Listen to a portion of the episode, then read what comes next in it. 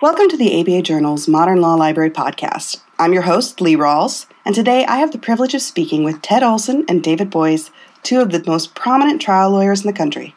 After the anti same sex marriage ballot initiative Proposition 8 passed in California in 2008, Olson and Boies assembled a legal team to overturn it. And in June 2013, their clients prevailed before the U.S. Supreme Court in Hollingsworth v. Perry.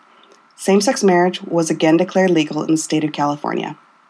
They've written a new book about the case titled Redeeming the Dream The Case for Marriage Equality and are here to discuss it with us. Gentlemen, thank you for joining me. Thank, Thank you. you, Lee. Ted, you were actually the first one to come on this case. Can you give us a little background about your involvement? Sure. I uh, well, I wasn't born in California. I was raised in California, as was David, as turns out. I went to California public schools, uh, went to law school in California, practiced law in California for 15 years. When I heard about Proposition 8 and saw the results of the election in which Proposition 8 was passed, I was just I was surprised by Californians and disappointed. It seemed to me inconsistent with the things that we believe in California of uh, independence, uh, tolerance, respect for other people's views, differences among individuals. California is a frontier state. So I was contacted uh, not long after the enactment of Proposition 8 by some people that I knew uh, and some people that had heard about me and were interested in filing a federal challenge to Proposition 8 and uh, they asked me whether I would be interested in signing on as a lawyer for the case. Uh, I almost immediately agreed. I felt that Proposition was eight was wrong, damaging to the citizens of California, and I felt that if it was challenged in federal court, it was very, very important that it be challenged by people who knew their way around federal court uh, and would bring a robust uh, well financed um, and thorough challenge to Proposition 8. And as a result of that conversation and a couple of subsequent conversations, I agreed to take the case on. How did David become involved in the case? Ted called me shortly after the conversations that he's just uh, mentioned and asked me whether I would be interested in joining him uh, in the case, and I immediately said yes. Uh, this was a, a, case that I very much wanted to do. Uh, I believe and believe then that the uh, fight for marriage equality, for uh, ending the official governmental discrimination against gay and lesbian citizens, was a defining civil rights issue of our time. Uh, also, the opportunity to work with Ted, who had become a close friend after Bush v. Gore, was a was a great great opportunity. David, let's talk about say, that can little. I add one more thing to that? Both David and I, in our early conversations, agreed that it was extremely important that this case be presented uh, not as a an issue that involved um, narrow partisan points of view, Republican or Democrat, uh, liberal, conservative points of view. We thought coming together with our backgrounds and with the respective strength of our two law firms, we could present this as an issue uh, involving American ideals, and we could focus attention on the damage that was being done by to gay and lesbian citizens without partisanship creeping into it if we came together and handled the case uh, in that fashion. Let me just underscore um, one of those points in terms of the resources of our two firms. People overlook sometimes how difficult these cases are and the resources that they require. This is not the question of just Ted or myself standing up in court. We had an enormous team, uh, dozens of lawyers from our two firms uh, working on this case uh, for months. And it was that set of resources that enabled us to prepare it as well as we did, to bring in uh, experts from around the world uh, to make the record that we did at trial. Uh, that was not just Ted and myself, it was all of these other lawyers who dedicated their time and efforts uh, to this case. And the ability that we had to bring those resources uh, to this case was a very important aspect of it. We tried this case as if it was the most important case for our most important commercial client. And we tried it exactly that way. Let's talk a little bit about those um, opposing backgrounds. A lot has been made in the media about the fact that before this case, the most prominent one that you were involved in together was Bush v. Gore, and you were on opposing sides.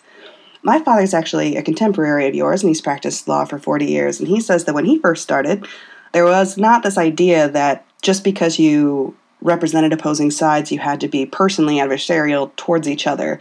Do you find it funny that people expect you two to be enemies instead of getting along and being friends? It's a very, very good point. Um, we are we were opponents in Bush versus Gore, but we were we developed an admiration uh, for our respective opponents. Um, and we never had any animosity towards one another. I think that's an unfortunate conception that some people have that because you are on opposite sides of a case, you must dislike or disrespect your opponent or treat the opponent that is against you in courtroom with anything less than full civility and full respect. David and I felt about coming together uh, that we could bring our resources, our background, our capabilities. We thought the qualities that we had developed over nearly 50 years of peace practicing law would complement one another, and that we could bring a very, very forceful, strong team to this case and to the people that we represented. And I will say this that after five years of working with one another in this case, there was never a moment when our, our individual egos or our, our respective firms did not agree completely with one another about how to handle the case uh, and our relationship. One of the things you talk about in the book uh, is about how you needed not only to win the court case, but also to win public opinion. When you're an attorney or a team of attorneys in a case this big, how do you go about positioning yourself to not only win a court case, but, as you said, win over public opinion? Well, David and I agreed completely about this right from the beginning that we were representing individuals who were the objects of discrimination by their state government in California. We were hoping that the courts would recognize their right to be treated equally and to be treated with respect uh, and decency by their fellow citizens. And therefore, we felt that winning in court was simply not enough by itself, that we wanted the American people at the end of the day to respect and honor that kind of decision from the courts and to agree that it was right that gay and lesbian individuals be treated with respect and decency and equality by their fellow citizens and by their government. And we thought, therefore, that we needed to project as much as possible out into the public to give the public an opportunity to understand what we felt the issues to be and why we felt that the positions that we were taking were correct and should be agreed upon um, by the American people. It turns out that during this case, the uh, public opinion in, in the United States changed dramatically. We're not saying that we had everything to do with it, but we hope we had something to do with the change in public opinion so that today a majority of Americans agree that gay and lesbian citizens should be treated equally uh, with respect to issues such as marriage and, and employment and things of that nature. David, in the book, you talk about how you actually faced opposition from some major LGBT advocacy organizations who were actually afraid that this case would be detrimental. Why did they feel that way, do you think? And why were you guys intent on taking it to the court where you obviously were eventually successful? That's a really good question because obviously the people who opposed this, the people who had spent decades in many cases uh, fighting uh, for gay and lesbian rights, uh, knew a lot more about uh, some of these issues than, than Ted and I did. Uh, but we came at it from a different perspective. They were concerned that this was too early, that we would bring a case, that the courts would be hostile to it.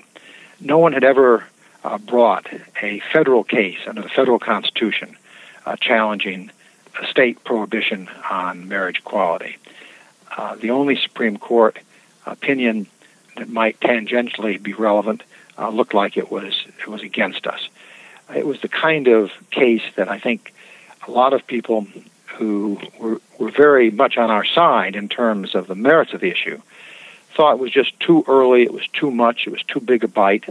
Uh, we were asking uh, too much, and we might come away with a bad opinion. Uh, and we obviously respected those views because they came from people who wished the cause that we were representing uh, uh, all the best. But we came at it from a different perspective. And I think there were several reasons. I mean, one is that we were representing four plaintiffs who wanted to get married. And it's very hard to tell a client that this is not your time, that there will come a time when you or your descendants will have equality, but you can't enjoy uh, the ability to marry the person that you love. Uh, and it's very, very hard to tell an individual that uh, in the interest of a, a larger uh, strategic judgment, they have got to uh, wait for their constitutional rights to be vindicated. Um, a second uh, thing, and this was very important, is that both Ted and I uh, thought that we would be able to prevail. Um, there were a number of ways that we could prevail. We could prevail by having the United States Supreme Court hold uh, that as a matter of due process clause and equal protection clause that prohibitions on marriage equality simply were unconstitutional. Um, that obviously would be the goal. That is what we're fighting for right now um, as we go to the Supreme Court from Virginia. Uh, but that was only one way we could win the California case. Uh, we could also win the California case on narrow California grounds, that there was no justification for taking away a right that citizens of California had enjoyed. That was the basis on which the Ninth Circuit Federal Court of Appeals affirmed our trial court victory. Uh, they affirmed it, although they had very strong reasoning that was more broadly applicable. They affirmed it on narrow California grounds. There was also an, an argument, and this was made by the Solicitor General, that uh, California was one of a number of states, but not all of them, that because of policy decisions that they had made, um, left the state no room to argue that marriage equality should not be granted. Um, that was another way that it would be possible to win. Or it would be possible uh, for us to win in the district court, in the Ninth Circuit Court of Appeals, and then um, if the governor and attorney general did not appeal, the proponents of the statute might not have um, standing. Uh, so there were lots of ways that we could we could prevail in the case and end um, the discrimination in terms of marriage against gay and lesbian citizens in California. And we felt that if we could do that, we could make a big step forward, uh, regardless of the basis on which uh, we were able to uh, to win. So, uh, a critical part of it is that we, after analyzing the cases and looking at what the Supreme Court opinions were, we thought that, contrary to what a lot of other people thought, that we could in fact uh, prevail. Another reason uh, was that this was a case that was going to be brought, we thought, by somebody. Um, there are an awful lot of people in California who wanted to get married who had been harmed by Proposition 8. There were an awful lot of lawyers in California. Um, and we figured that at some point uh, those people would get together and there would be a, a case brought. And if it were brought by somebody who did not have our resources and to some extent did not have our experience, I mean, Ted has argued 60 cases in the United States Supreme Court. Um, that is a, a, level of experience that very, very few people uh, possess. And if the case were handled by people who didn't prepare a record for a Supreme Court, uh, ultimate review, uh, who were, didn't have the resources, didn't have the experience to really build that that record well, uh, then the chances of losing it went up a great deal. So we felt that the case was going to be brought, uh, and we felt we were in a position to, to bring it in a way that gave it a, um, a maximum chance of success.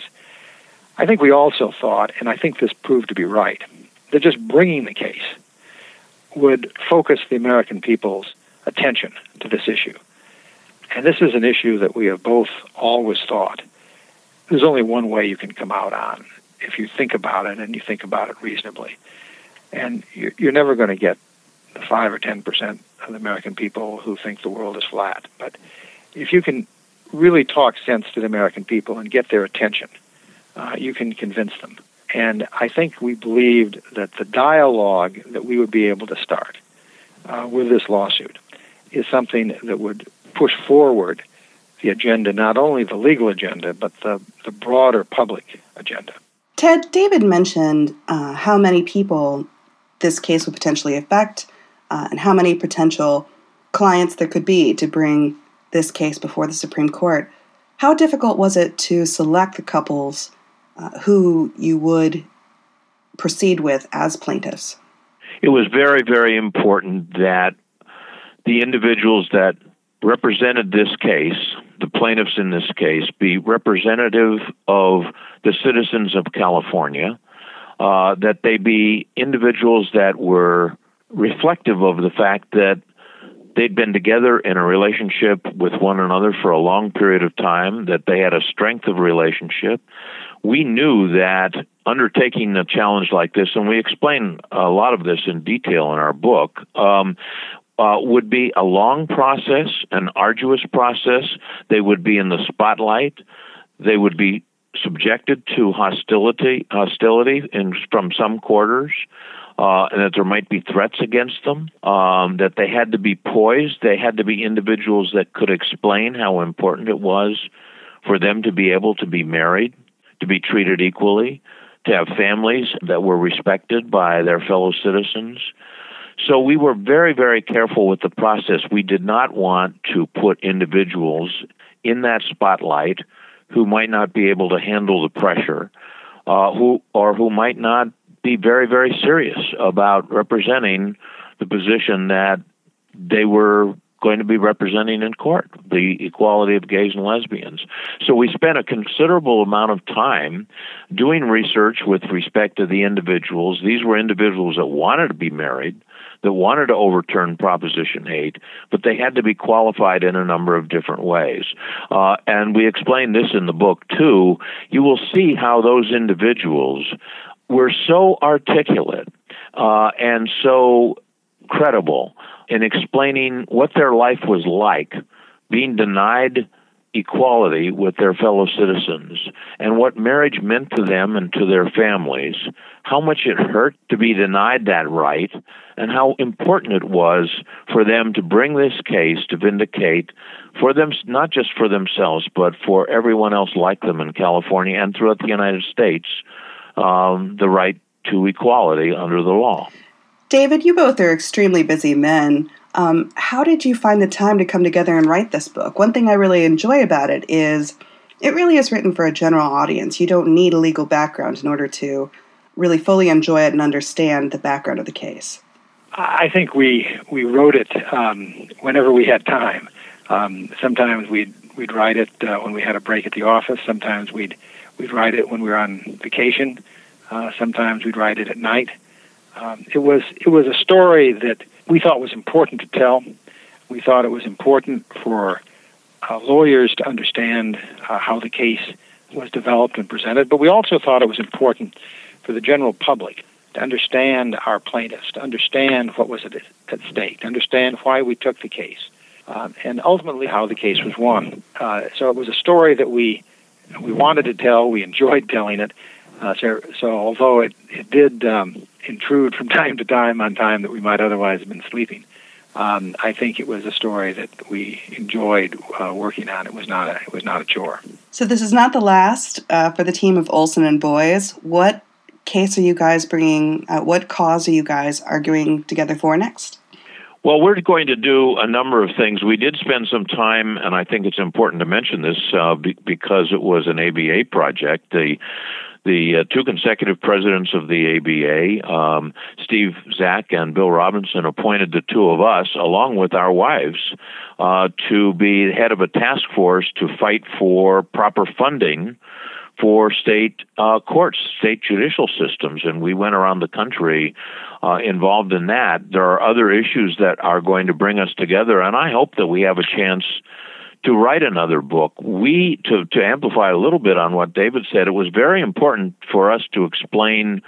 Um, to lawyers and to prospective lawyers, law students. I hope we were reaching law students, but also the general public about how one develops a case, how one presents a case, the tactical considerations that go into it, the legal issues that meant so much to so many different people. We hope that we wrote this in a way that was understandable and interesting, hopefully fascinating to a general public audience. And Um, there are a number of things that David and I have talked about uh, doing again. We're both interested in the public education system in this country. David is eloquent about this that we are denying our most needy individuals in our society, people in minority groups and people in the inner cities, the opportunity for an equal education. We both think that there are reforms in the public education system that that can be done that will more closely achieve equality of educational opportunity for our citizens. Then there are other issues, but um, we enjoy very much working together. Uh, we enjoy the fact that we can put uh, talented lawyers in our respective law firms together to create a fine, outstanding, and successful legal product and hopefully achieve some good. Well, gentlemen, thank you so much for joining us today. I really appreciate it. Thank you. Lee, thank you very much for talking to us.